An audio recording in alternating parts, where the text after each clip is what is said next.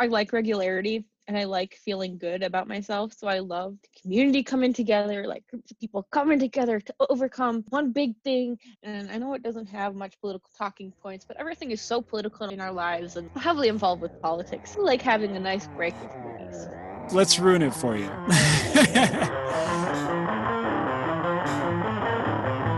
Welcome to The Pointless Century, where we discuss film, culture, and politics in an attempt to figure out what modernism was, what the 20th century meant, and whether they even mattered. Tonight, we'll be thinking about the anti Semitic origins of the vampire, the role of the culture industry in the superhero and sci fi genres, the effectiveness of representation in film, and, as always, fascism.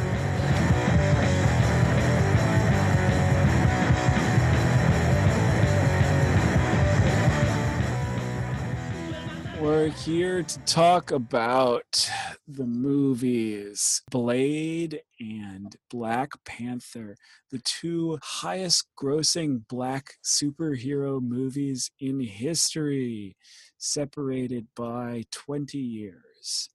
I'm your host, visiting assistant professor Frank Fucile. I use the masculine pronouns he, him, and so forth.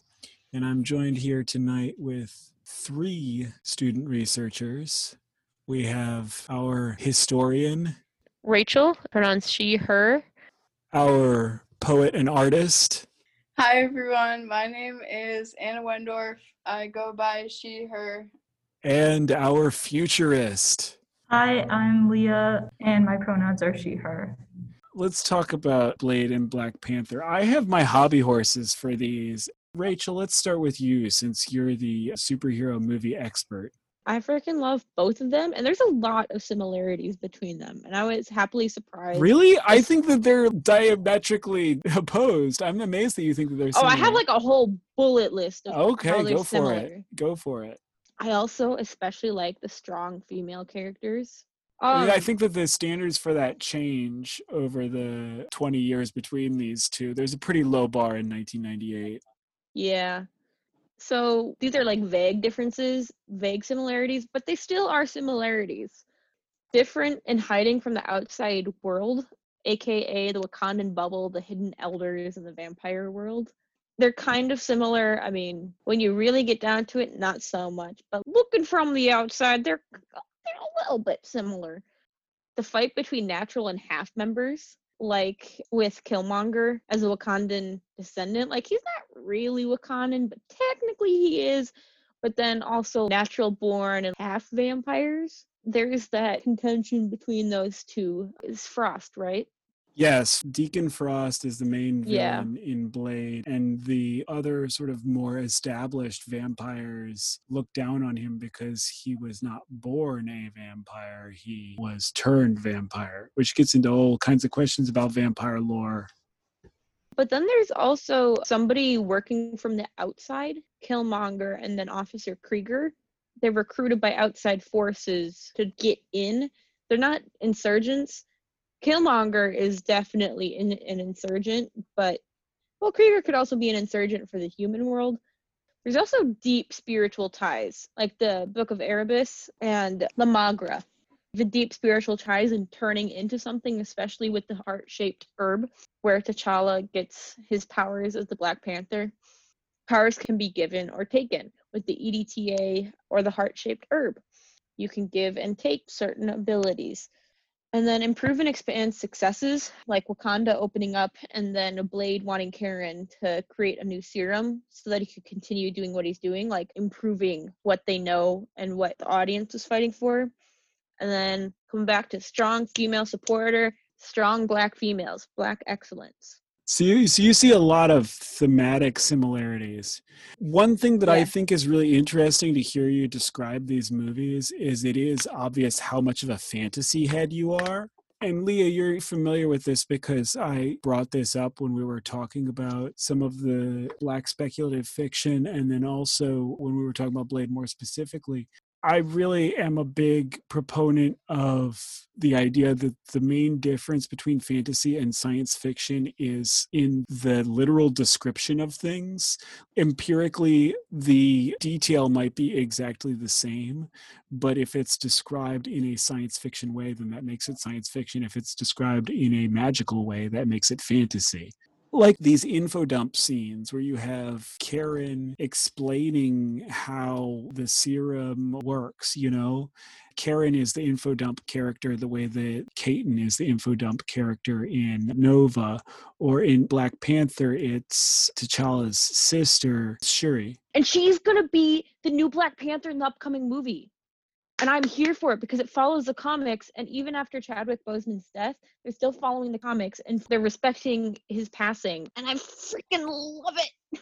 Well, you're a sucker. You're not wrong about But that. my point being is that those characters, Shuri or Karen in Blade, they're basically doing that info dump role. It's the role that in the Christian Bale Batman movies is played by Morgan Freeman. It's the role that we're very familiar with seeing in James Bond movies, where it's like, here I'm going to explain the various technological gadgets to you the existence of that info dump role where somebody is explaining the science. And in Blade, some of it is also carried by Kris Kristofferson's character of Whistler, though he's doing a different thing. He's doing the good honky thing. But the existence of that role is, to my mind, what makes them science fiction. And I think it's really interesting that Blade is a science fiction vampire movie as opposed to a fantasy vampire movie because nothing is explained in terms of magic. It's always supposed to be very technical, very biological, very like we have these particular types of swords or these particular types of bullets and this is how it kills the vampire and so on and so forth leah what thoughts do you have I really liked Blade actually a lot more than I thought I would. I don't know how like how much I thought I would like it, but I really liked it. I think the style was really cool with the martial arts and the sword fighting. it is um, very much a kung fu movie Yeah. yeah, the atmosphere too. is Like the cyberpunk atmosphere was really cool. And I like the idea of a vampire underground that's just secretly there and beating off the humans and they don't know. I think the whole idea was really cool. And Yeah. Wesley Snipes did his I'll- own stunts. I did not know that. but he couldn't have done his own hair because somebody somewhere with great great clipper cut skills did all those sort of what i would call like tribal tattoo esque designs in the back of his hair I thought that was actually a tattoo, and you're saying that's hair. Wow. yeah it's just the way that the i don't know what you'd call like a fade or whatever is Right. clipped you know you can clip all sorts of designs in that and i always thought of that as like a very 80s thing but you know once you're into like science fiction you can do it in 1998 and it's cool His glasses are cool too. I know you like sunglasses, but those are so 80s. No, they're more Are 90s. they, I think my mom they are one. very much 90s. In my experience, they're very much 90s. The way that they are sort of, A little. Yeah, the smallness of them seems to me to be very 90s, the sort of gogglishness. And we spent quite a bit of time in the Afrofuturism class talking about the cyberpunk aesthetic of this movie.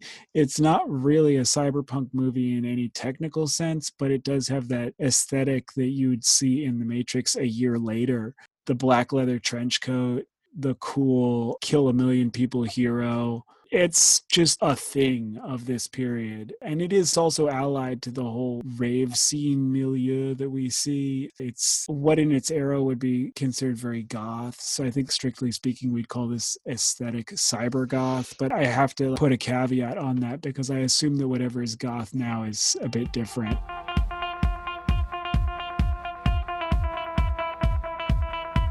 a podcast called Vicky and Cerise Rate All the Movies did this one recently and Vicky Osterweil who wrote a fantastic book called In Defense of Looting had a really good take on this that I kind of can't help but borrow her first complaint about this is that the whole point of vampires is supposed to be that they're hard to kill It's like like- Buffy. Like monster hunter movies are kind of working at a disadvantage here because it's like they don't know what genre they are. It's obviously not horror because horror only operates in this field where there's inevitable doom and a monster hunter movie is always about killing monsters. So it's more like an action movie type thing but she also had a deeper, perhaps more disturbing critique of this that I want to hold off on for a minute. But let's talk about the fucking kill ratios in this movie, which are pretty outrageous. I don't even know what the body count is. I think that IMDb usually has a body count if you look for it hard enough. It's like Buffy Summers. Tell us a little bit about Buffy. I don't have any knowledge of Buffy. So I only started watching the first season, but it was a little too 90s for me. Like if I didn't really care and if it was in the background, I might play it. But she has like superhuman strength where she can fight vampires more easily. But like she can basically kill them with a roundhouse kick. You know she's gonna defeat the vampires and all the other things because she's in this void or whatever. It's not even funny. Like you know she's gonna kill them no matter what the suspense music is like a roundhouse kick that's pretty disappointing. She really kills vampires with a roundhouse kick? Something like that, because I remember her doing like Wah! a lot, and like a lot of it is sex appeal too. Well, of yeah, I feel like that's trans historical, Rachel. Get every ill of the body, why don't you? Leah has a, a specific character by character kill count. I'm amazed that Blade only kills 65 vampires. I feel like it should be at least twice that. I feel like the opening he gets a lot of them.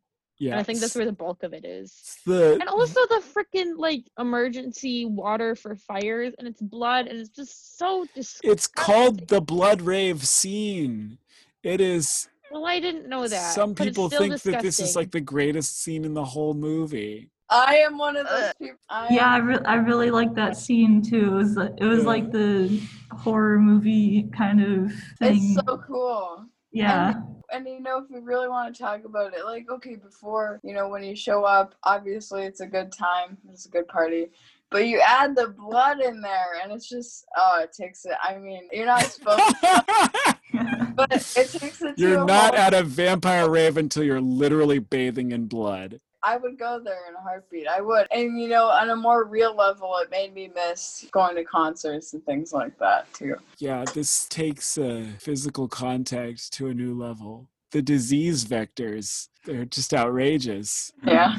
So many nightclub scenes, you know? There God. was a similar thing in Buffy. It was a nightclub where all the underage people went, and it didn't have the blood. I kind of like it, I kind of don't, but I've seen so much of it, and it's so similar to the Pulse nightclub and it's just hard for me to enjoy it after that where there's mass killings at raves or clubs or whatever. Oh like, okay. That's i fair. see what you mean i see what you mean. Yeah.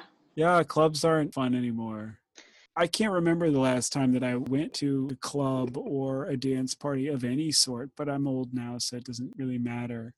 But these these are the kinds of scenes that I remember. Just like a couple years after this movie was made, people would talk about how like, oh, you know, nobody does shit like that anymore, and scenes are dead. But that's kind of how you know of scenes is like people always complaining that they're dead. You know.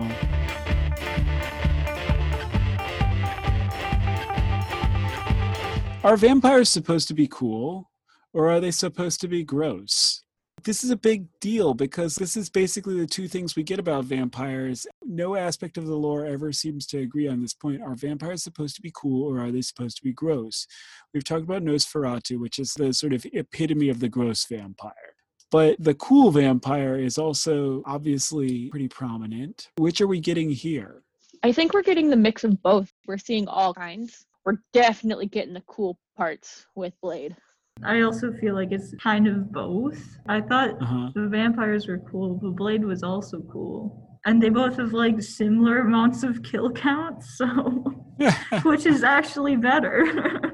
I think that what we get of the vampires is, I mean, it's really in the realm of vast conspiracy theory, is it not? Well, they control real estate, they control everything about the world, and here Blade is trying to stop them. And then we have simultaneously the plot of Frost trying to take over the vampire world. And I guess he wants to become the vampire messiah by summoning, I don't know, some great vampire god. And this is the part of the movie that sort of loses you, isn't it?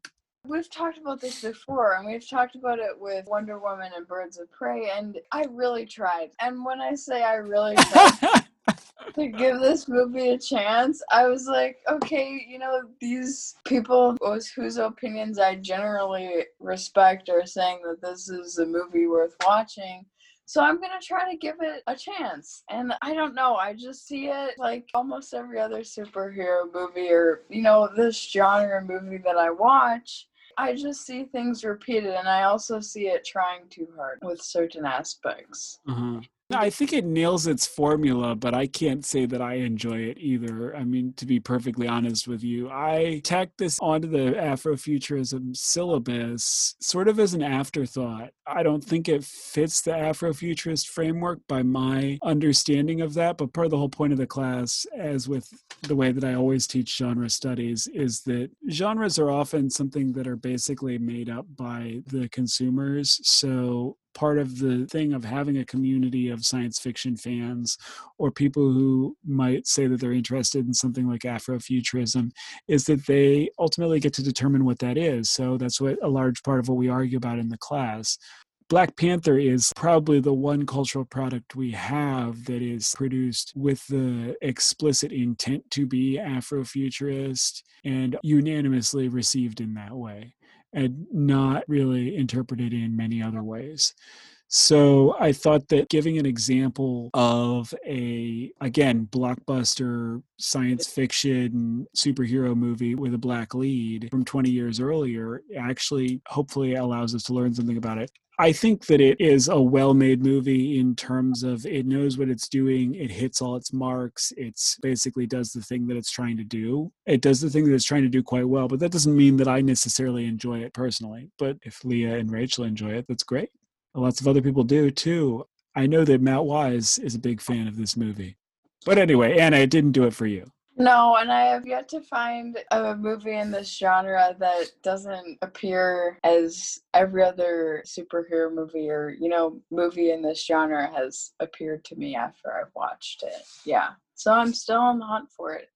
And actually, I wonder, you know, this is a tangent too, but, you know, Rachel said that she was looking forward to the sister as the later Black Panther. And I wonder if they'll take kind of the road that we saw with Wonder Woman. And it definitely has the potential to be great, but it also has the potential to have all the same problems that Wonder Woman has if you have a female, Yes. you know? I So- think that you on these matters are sort of a bit more close to where I am with this, which sort of like when we talk about war movies. I'm not sure that either of us actually believes that these genres are redeemable in a political sense. They might be enjoyable as sort of popcorn entertainment, but I don't think that either you or I think that they're like politically redeemable.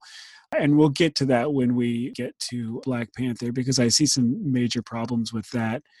I like regularity and I like feeling good about myself. So I love the community coming together, like groups of people coming together to overcome one big thing. And I know it doesn't have much political talking points, but everything is so political in our lives and heavily involved with politics. I like having a nice break with movies. All right. Yeah. Let's ruin it for you. so, like I said, I'm going to borrow Vicky's point here. Vicky's point about Blade, which I think is actually pretty ironclad, though I kind of hate to have to bring it up now, is that vampire lore goes historically in two directions, mythologically speaking, either anti Semitic or homophobic. And the more traditional of those is the anti Semitic, where vampire lore is very much allied to the blood libel, the conspiratorial claim that Jewish people are kidnapping Christian babies to eat them or drink their blood. Most recently popularized by QAnon. So you can replace Jewish with whatever other group of people you happen to hate. It still ends up more or less being an anti Semitic conspiracy theory. The idea then is that the traditional vampire mythology is really just a different way of talking about the anti Semitic conspiracy theories or anti witch sentiment, even of the Middle Ages and later. And it's really just a different version of that same thing. Vicky also notes that in some of the later vampire movies, I suppose in film, I think that she's probably thinking of stuff like Interview with a Vampire in books, I think maybe stuff like Exquisite Corpse, like Poppy Z. Brite type stuff, you get vampire lore as sort of allied to a depiction of the queer vampire. And so it, it ends up being more or less homophobic. Though in some of those, again, you also get that distinction of the gross vampire versus the cool vampires. So in some of those stories, if you're supposed to be on the vampire's side, then it can go the other direction. Vicky's point is that these are sort of the two traditions of the sort of dark side of vampire lore. And her point is that in Blade, we really do get this fully anti Semitic version of the vampire. Well, how are the vampires described? They control real estate, they control the banks, they exist in our world secretly without us ever seeing who they are. They pull the strings of the governments and so on and so forth. And she had grown up really loving this movie and thinking of it as a sort of innocuous, cool action movie. And coming back to it with this sort of heightened political awareness that she has now, she felt like she had to sort of call it out and be like, no, this is actually like some really dark and dangerous shit, or at least it's dressed up some dark and dangerous shit to make it look fun. And maybe we should be critiquing that. What do you guys think? Do you think that that's a productive critique, or is it something that's maybe more historically relevant than it matters to this movie specifically? Or I don't know. What are your thoughts? I definitely wasn't thinking about it that way, but something I've heard somewhere else, I think in a YouTube video or something, I heard someone interpret it more like the vampires were greedy. You know, the count, where he's really rich and he controls everything. And then vampires were the upper class that were like sucking the life out of the working class. So I, I guess yeah. that's kind of connected to the anti-Semitic parts. Well, it is insofar as that a lot of anti-Semitic rhetoric is a way of kind of misdirecting class consciousness. So instead of talking about economics and saying, like, well, here's one working class and here's one ruling capitalist class, you focus people on one specific sector of the capitalist class who might, for instance, happen to be bankers and happen to be Jewish and you talk about it as an ethnic thing instead of talking about it as a class thing and then that lumps in any number of working class and petty bourgeois jewish people with the capitalist class and directs people's anger towards that and leaves the gentile capitalist class alone. I mean this is like literally how nazism works. You claim to be a working class movement but you basically appropriate that critique of class as a critique of race or ethnicity or however you want to call that category. I mean, insofar as this movie is concerned, and it's operating in a way where, I mean, I guess you might want to ask yourself are the vampires really pulling all the strings here, or are they just as much a persecuted minority as their metaphorical counterparts? Maybe there happened to merely be some powerful vampires. And actually, the bigger questions, if we want to talk about class critique, are outside of that. But you know, even going back to like Count Orlok in Nosferatu, right? The way that Count Orlok is depicted is very much in line with those anti-Semitic tropes that we see in Nazi Germany not so many years later even down to him being depicted as familiar with rats, like familiar in the magical sense. I agree with you, Leah. We can read this as a class critique, but anti Semitism always intends to muddy class critique with racism. What do we think that the movie's obsession with the purity of blood and ancient scripture and stuff like that? What does that have to do with any of this or nothing? I think that when we were reading this as an afrofuturist text we were probably more inclined to see the question of blood and purity as sort of an identity question within the framework of human non-human black white and so on and so forth. Like the idea, for instance, that if you're a little bit vampire, then you're a vampire. It is sort of a one drop rule, so to speak. So I was going to say about the one drop rule because that is pretty eminent in my mind. Yeah. But there's also so many pieces of literature and films that discuss the purity of one's identity. And I think it's very important that we address it like we are right now because it's reflecting our current culture. It may be, I don't want to say it's like people having trouble with integration of minorities in America, but But that's Does what that- it is, right? Yeah, Yeah. that's what it is. We have, I don't know if I want to say a new wave of white nationalism in this country right now. It's not new, it's more just like it's resurfaced in Yeah. ways that it hadn't for a little while. we live in a Mhm. cyclical world. We're specifically in a reactionary age right now. I'm inclined to see the reactionary age that we're in as reactionary of like Chip Delany's world. I'm inclined to see, like I said, the turn is more or less 68 to 69. And it wasn't nice. And that basically we've been living in a different place since then. And whether we want to use the term neoliberalism or whether we want to use the term anti civil rights backlash, like that's kind of the world that we're in.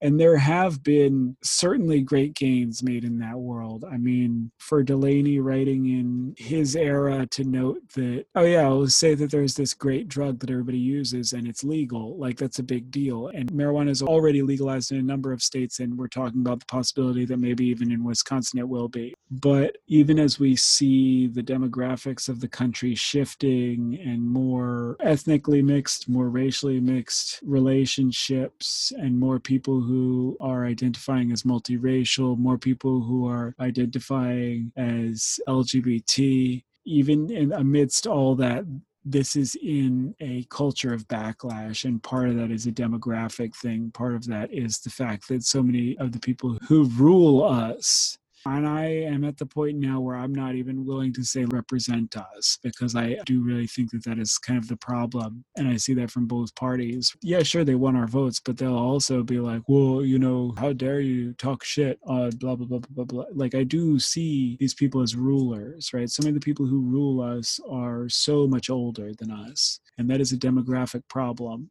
That is a problem of Chip Delany's generation I hate the two party system. It wouldn't be such a huge problem if we didn't have this huge mass of people from age 50 to 80 that are just dominating the political spectrum that's really the big problem is it's a demographic problem If you enjoy the Pointless Century, you've probably asked yourself, how do these rat bastards pay for this shit? When we started a year ago during the pandemic, we literally weren't paying for anything. And now we certainly can't afford the licensing of a classic 90s deep cut like this. But we are funded partially and currently by the University of Wisconsin Eau Claire. Though, given that I'm a visiting assistant professor, we have no idea how long that'll continue for. We're funded for the summer at present, but we're going to need your donations to continue forward. Join our Patreon!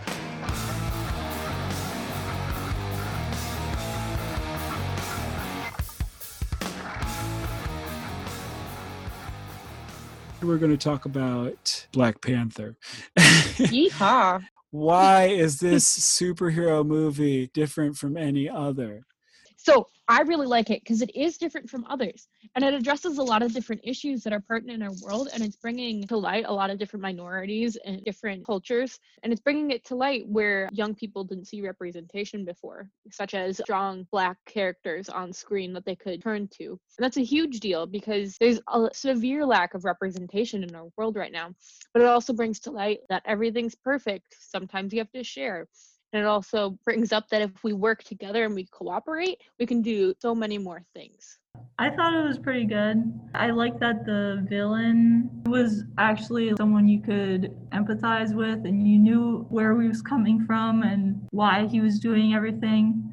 And it also showed how he was actually doing the exact same thing that he hated most about the oppression that he was subjected to. That's actually sort of where I have my biggest problems with the movie, but you know that because I ended up spinning that off into a whole lecture. Listen, I might need an attitude adjustment, but I'm sorry, there are some huge problems with this movie and we need to talk about it, okay? If we're talking about earlier, like we talked about Wonder Woman supposedly trying so hard to be a feminist movie, and if this is a movie trying to be for representation, then I don't know if necessarily they do it in the best way. And, you know, that's partially because of what I'm learning about in my, you know, introduction to world literature and post colonial literature class. So basically, I think that the goal here is to not accurately represent something, but I think the goal here is obviously to represent something, Wakanda, with care and with thought put into it and I don't know if I can necessarily describe the ways that you know it's problematic, but I think in the scenes that we see when they're all together, and I think everything from the rituals to various things that we see like that throughout the film, I think that's problematic because again, not only do you have this factor of this movie trying so hard to be this figment of this cultural piece you know, like Blade, I guess. And maybe Blade is, you know, the kind of a lesser example of that. But even from what I've learned in my cultural class that I'm taking, and I can't speak much on it because obviously we're just starting the semester. But if you take something from a culture and you don't treat it with the most absolute amount of care and respect. It comes off in a way that, at least to me, you know, in a way that they didn't intend for it to be, and it it didn't work. Does it just seem cheap to you? Is that a way of summing up what you're saying here? I guess that, you know, if you condense everything down, that's a way of putting it. Yeah. I think that the sort of Afrofuturist perspective on this, the way I see it, is that so much of that effort is an effort to reconstruct the unknown. It's an effort to imagine what could have been. And from an American perspective, Black American Afrofuturism, this kind of process of saying, well, let's imagine a nation in Africa that was completely untouched by colonialism and maintained its strength and maintained its isolation makes sense. It makes sense in that way that, you know, Leah and the whole class that we did in January was looking at what, say, Sun Ra was doing back in the 60s and 70s and in the way that when they came and they would play shows in Europe, French critics and so on would be like, this is a fake imaginary version of Africa. What are these guys doing? Well, because they weren't Africans, because they were Americans. They were Black Americans. And their whole political perspective was that they wanted to imagine, they wanted to mythologize, they wanted to piece together something that they had been completely cut off from, completely cut out of. As white folks, we can say, like, oh, well, my ancestors came from this country or even this particular part of this country. And not being able to say that themselves, they took the opportunity to imagine an Africa that could be or would be or that might have been and using Egyptian and, and Nubian symbols and mythologies to do that. And this movie is then again in that Afrofuturist tradition of trying to kind of retrofit and reimagine the Africa that could have been, or might have been, or should have been, or would have been without colonialism. But I think that perhaps quite rightly, Anna, from a post colonial perspective, this is completely wrong headed because there are, of course, any number of African civilizations that exist, have existed, and continue to exist to this day. And Wakanda represents none of them. Wakanda represents an imagined version of an idealized, untouched Africa a strong Africa, which is to imply that Africa itself is weak, of course. First imagined by a white comic book writer, and now taken up, of course, by black writers and black producers and a black director and black actors. And certainly very much a black concept, but also, I would say, even more so an American concept, even more so like African American in the truest sense of maybe even verging on a type of cultural colonialism in coming back than to claim Africa as its own in a way that doesn't necessarily need to be attentive to the specifics of culture. And yet, it is also very easy to be like, well, it is, you know, a science fiction movie. Well, it is obviously fantasy. So we have to ask ourselves, well, how much can we really say that that's wrong headed? I think that it is to a certain extent in that it's too easy. Well, here's the thing. You have this product, and like Rachel was saying, I'm sure it can be recognized as great for representation, but that doesn't really fix anything now, does it? You still have a majority white, you know, producing these cultural products. And then, like you were saying, even this product itself is still filtered through this supposed, or at least to my knowledge, this system of whiteness and then then again you know that relates back to our post-colonial point but again i see the attempt. Yeah you can't make the perfect but, be an enemy of the good but i do think it is a worthy critique. Yeah. This ultimately i think gets into what you and i are going to always always harp on which is broader culture industry critiques which is that yeah. if a motherfucker sells you something then they're being a motherfucker you know and there's not really any way to get away from that maybe that's why I can tolerate other genres of movies more than these because maybe the argument is to be made that at least from personal experience, especially from this genre, it's even more apparent than you're that you're trying to be sold something. I think you're right. I think you're right that in the superhero movies, we see the culture industry just completely show its bare face in ways that would have even shocked Horkheimer and Adorno. I, I think you're absolutely right about that you're right down to the action figure tie-in. Because it's marketed to adults i think that that makes it even more offensive to someone like you. I totally agree with all these things. This movie has lots of flaws in its production but why i'm so focused on representation is that it empowers young children to want to make changes for the world that their children see in the future. Because they see themselves on the big screen even though they don't know how fucked it up it is that's just for like money point it empowers them because they see a black person being strong and making a difference. And that empowers them to make a difference in their own future for their own kids later on and to put themselves in the industry. But does it though? A wonder woman is supposed to empower me as a woman but actually it has quite the opposite effect. I do understand what point you're trying to make you know? because it's not perfect but younger children will understand that it's not perfect later and try and fix those imperfections but at least they see themselves being represented to some degree even though if it's not totally healthy. Well but i th- yeah i think the representation is a fool's game though because ultimately it ends up filtering everything through i guess what i want to call an assimilationist frame there are other ways that we could describe this. It's sort of like when we were talking about Nova, that Delany can imagine spaceships that travel the galaxy, but he can't imagine capitalism collapsing. He can't imagine a post capitalist economy. So, similarly, I am shocked that a movie which is hitching its wagon to there are other types of people and other types of cultures that maybe we don't even know about. It's not merely the, a, a, matter of Black representation, it's a matter of imagining a wholly concealed Black civilization. A Black civilization that has managed to evade the ravages of colonialism.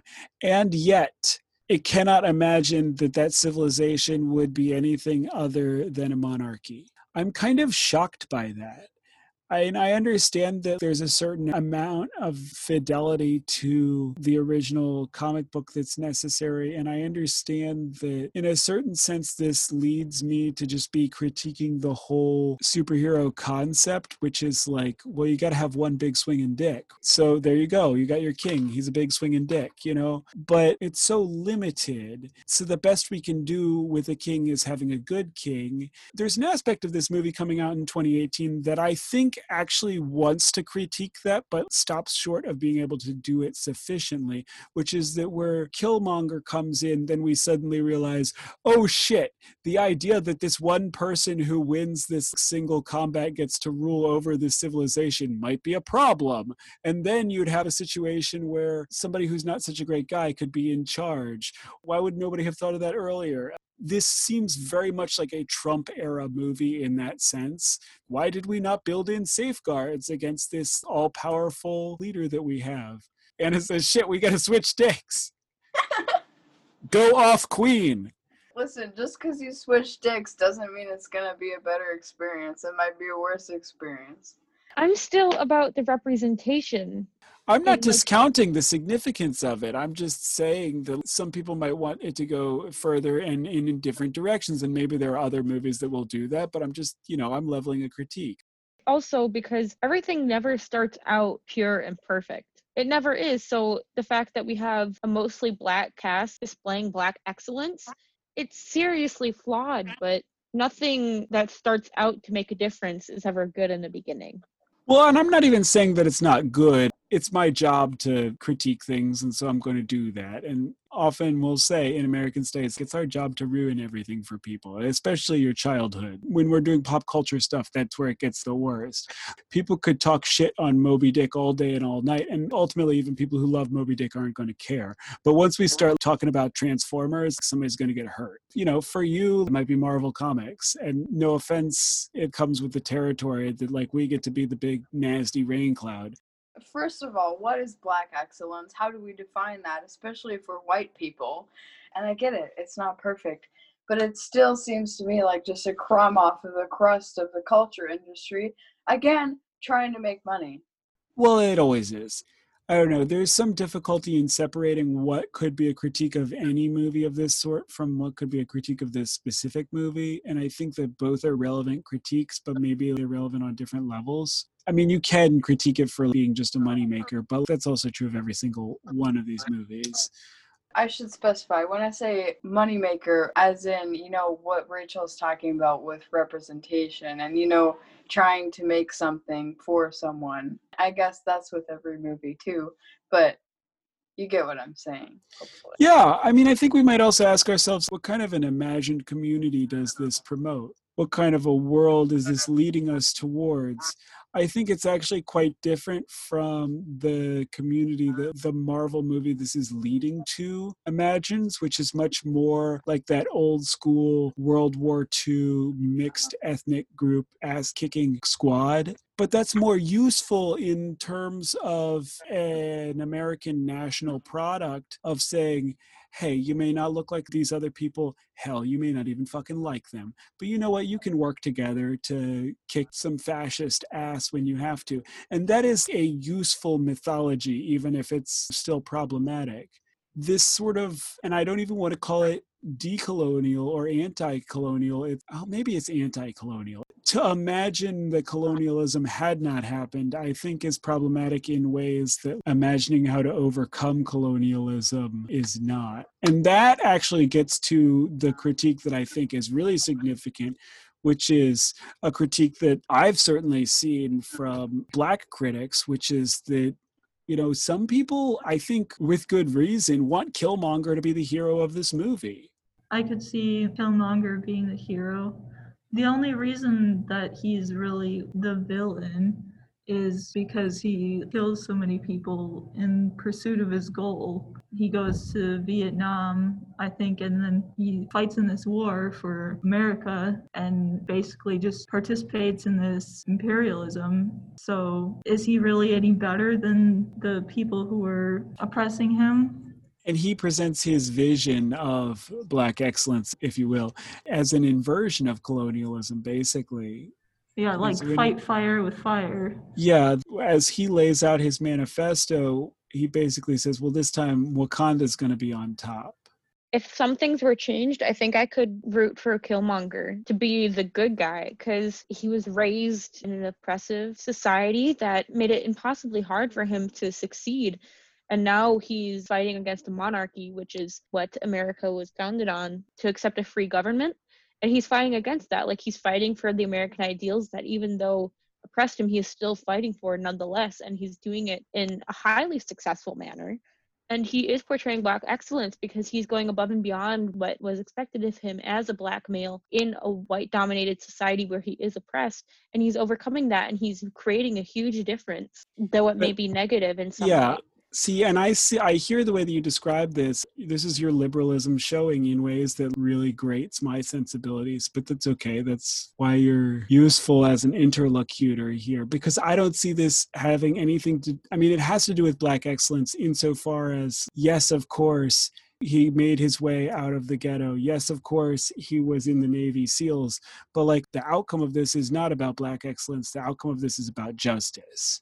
The problem is that to believe in meritocracy is to ignore racism. If you believe that only the best and only the most excellent rise to the top and there's nothing else involved in it, then you're ignoring things like class, then you're ignoring things like race. That's not the way the actual system operates. It's the way that we claim that the system operates, but it's not really usually the way that it works. And I think that the fact that we see Killmonger rising through the military actually does sort of indicate something of truth there, in that the military is one system in which, at least if you're like on the nuts and bolts operator level, it is more meritocratic, less so in the command level. So are you saying what I was talking about earlier is meritocratic? I think that it is a characteristically liberal belief that excellence is the way out that by demonstrating excellence, oppressed groups can rise above their past oppression and build a better world. I think that more sustained class analyses will question those things by pointing out the ways that even the best are held back in many ways. That, for example, and you would not disagree with this i'm sure that like black people have to be twice as good as non-black people just to get the same amount of recognition. That's basically what i'm harping on here. Basically i think that excellence is one part of any liberation strategy but excellence does not in and of itself lead to equity lead to equality. And what killmonger offers us is something more like revolution. And i think that the way that the movie shows that revolution also shows where its bread is buttered where he articulates something that sounds righteous and then they make him go too far in a way that demonstrates that he's the bad guy when actually it's imperialism showing that it hates itself and this is what makes it liberal to my mind that it's the system critiquing the system and saying oh we feel bad about it being this system but also failing to imagine anything outside of that system. And this is why it's Okay. a hollywood product. It makes it a productive text but it's still a text that's very very open to critique and certainly from a radical point of view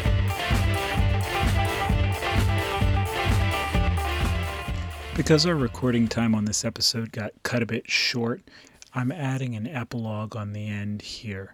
This is generally taken from my notes in the class I taught on Afrofuturism, but it's basically building off this notion that we saw in the online reaction to Black Panther that for some people, Killmonger was right. And Michael B. Jordan's portrayal of Eric Killmonger Stevens definitely is congruent with a lot of what we have seen historically from Black Power and anti colonialist movements. He claimed that he had been reading Malcolm X, Huey Newton, Fred Hampton, even Marcus Garvey, and he'd also been listening to Tupac Shakur, building up to the role. And we certainly see a whole tradition of black radicalism in the part. I think it's a bit disappointing, though, that Michael B. Jordan studied Heath Ledger's portrayal of the Joker in preparing for this part and saw himself in that tradition. I think that if you were going to look for an analogous role in the DC universe, I would have thought that the character would have been Tom Hardy's Bane in the sequel to that movie, The Dark Knight Rises. I think very similarly to that character and very similarly to that movie, we see Killmonger sustaining a real critique of the system as it exists, and yet being positioned by the screenplay, by the culture industry itself, we might say, as a destabilizing evil influence of going too far, of saying the right thing and then taking it to an evil extent. And the proof of that is that the evil we see is just an inverse of imperialism itself, an inverse of the logic we see in the world. But actually, if we take his statements on their face, Killmonger offers us a radical negation of the way things are a radical negation of the neoliberal order, a radical negation of imperialism. In fact, a wholesale rejection of history as we know it. And arguably, that's the whole point of the Black Panther universe. That's the whole point of Wakanda. What if history were different? And this is wrapped up in the cool of the super soldier, something that a lot of people are going to find to be fundamentally compromised. And yet, something that an oppressed culture can find as a powerful node within a system of oppression. It should not surprise us that underprivileged and downtrodden groups within any society will seek training, will seek advancement through systems like the military. We see this certainly in the American experience, we see it elsewhere as well. It should not surprise us that someone like Eric Stevens would seek advancement or seek knowledge through something like the Navy SEALs. And as I noted earlier, it's one of the few systems in which there is something a little closer to a meritocracy. It is a system in which someone with clear skills, no matter their background, can definitely move forward. And yet, that's not what Killmonger is doing. Actually, Killmonger is much more in the radical tradition of using the master's tools to dismantle the master's house. This is a pretty big deal because we can't just take the things that he does to allow him to challenge T'Challa's authority as the sort of poison pill that proves he was in the wrong all along. No, that was all training to get there in the first place. And this really redeems the character of the super soldier as we see it so frequently in the superhero movies.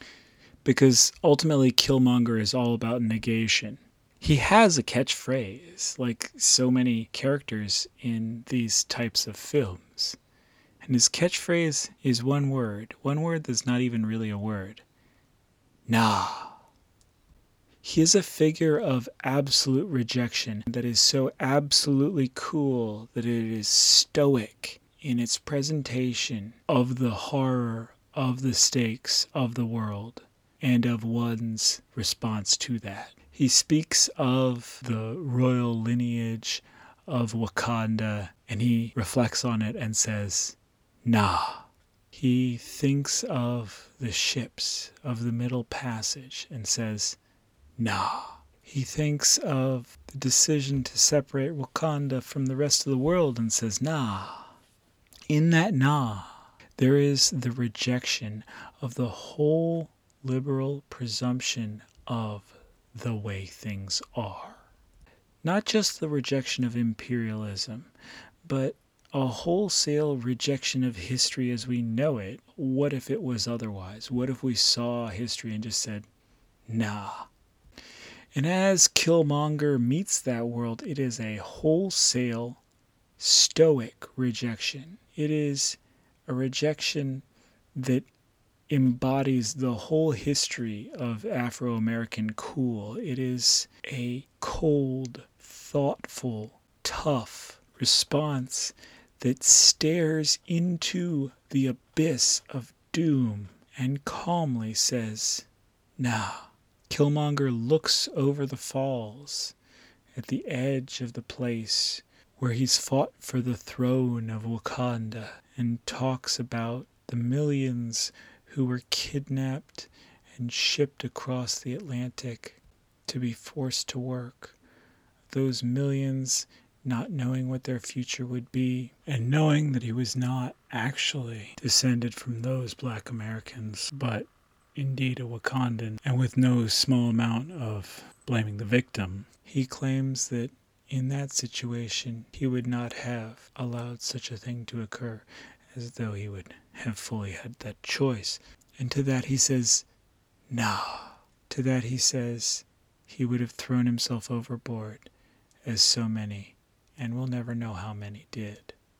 That powerful nah is the voice of resistance at any cost. It is ultimately the voice of revolution, and it is a rejection of the world of the film. It is a rejection of our own world that cuts so deep it's really difficult for this movie to square with it. Ultimately, this film can only understand it as an attack on the whole world, not a rejection, but an active attack. And that's why we have these scenes of Killmonger sending out attack squadrons that need to be stopped by the so called good guys in this movie. And when we see among those good guys literal CIA agent Everett Ross, played by Martin Freeman, we should stop ourselves and say, wait a minute, there's a whole history of this. How dare you dream of a better world? How dare you try to change the capitalist imperialist system as it exists? We, the United States, we, the international order, we, capitalism as it exists and has existed, will step in to make the appropriate decisions to curb such excesses. And what does that mean? It's literally shooting down planes. It's literally a dude paid by the US government to pilot a drone and shoot down some planes that are attempting to liberate the colonized and oppressed sectors of the society as it exists. And so there's a lot that would lead me to recommend a movie like Black Panther. But its resolution is typically neoliberal, typically Hollywood, typically a mealy mouthed argument for the status quo that presents itself as moderate. And to that I say, nah. To that I say, nah. You may feel differently. That is your prerogative.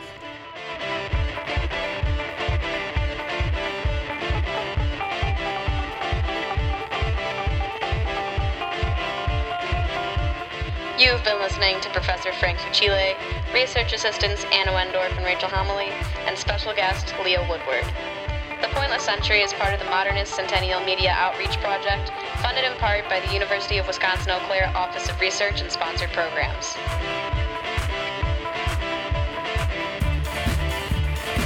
The song in today's episode is Jaguar on the Dirtbombs album Party Store.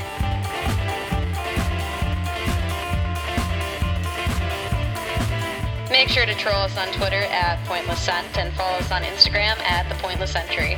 And if you're interested in supporting your favorite anti-fascist cultural studies podcast, click the links in the description for both our T TeePublic merch and our Patreon. We'll see you next time with another episode of The Pointless Century.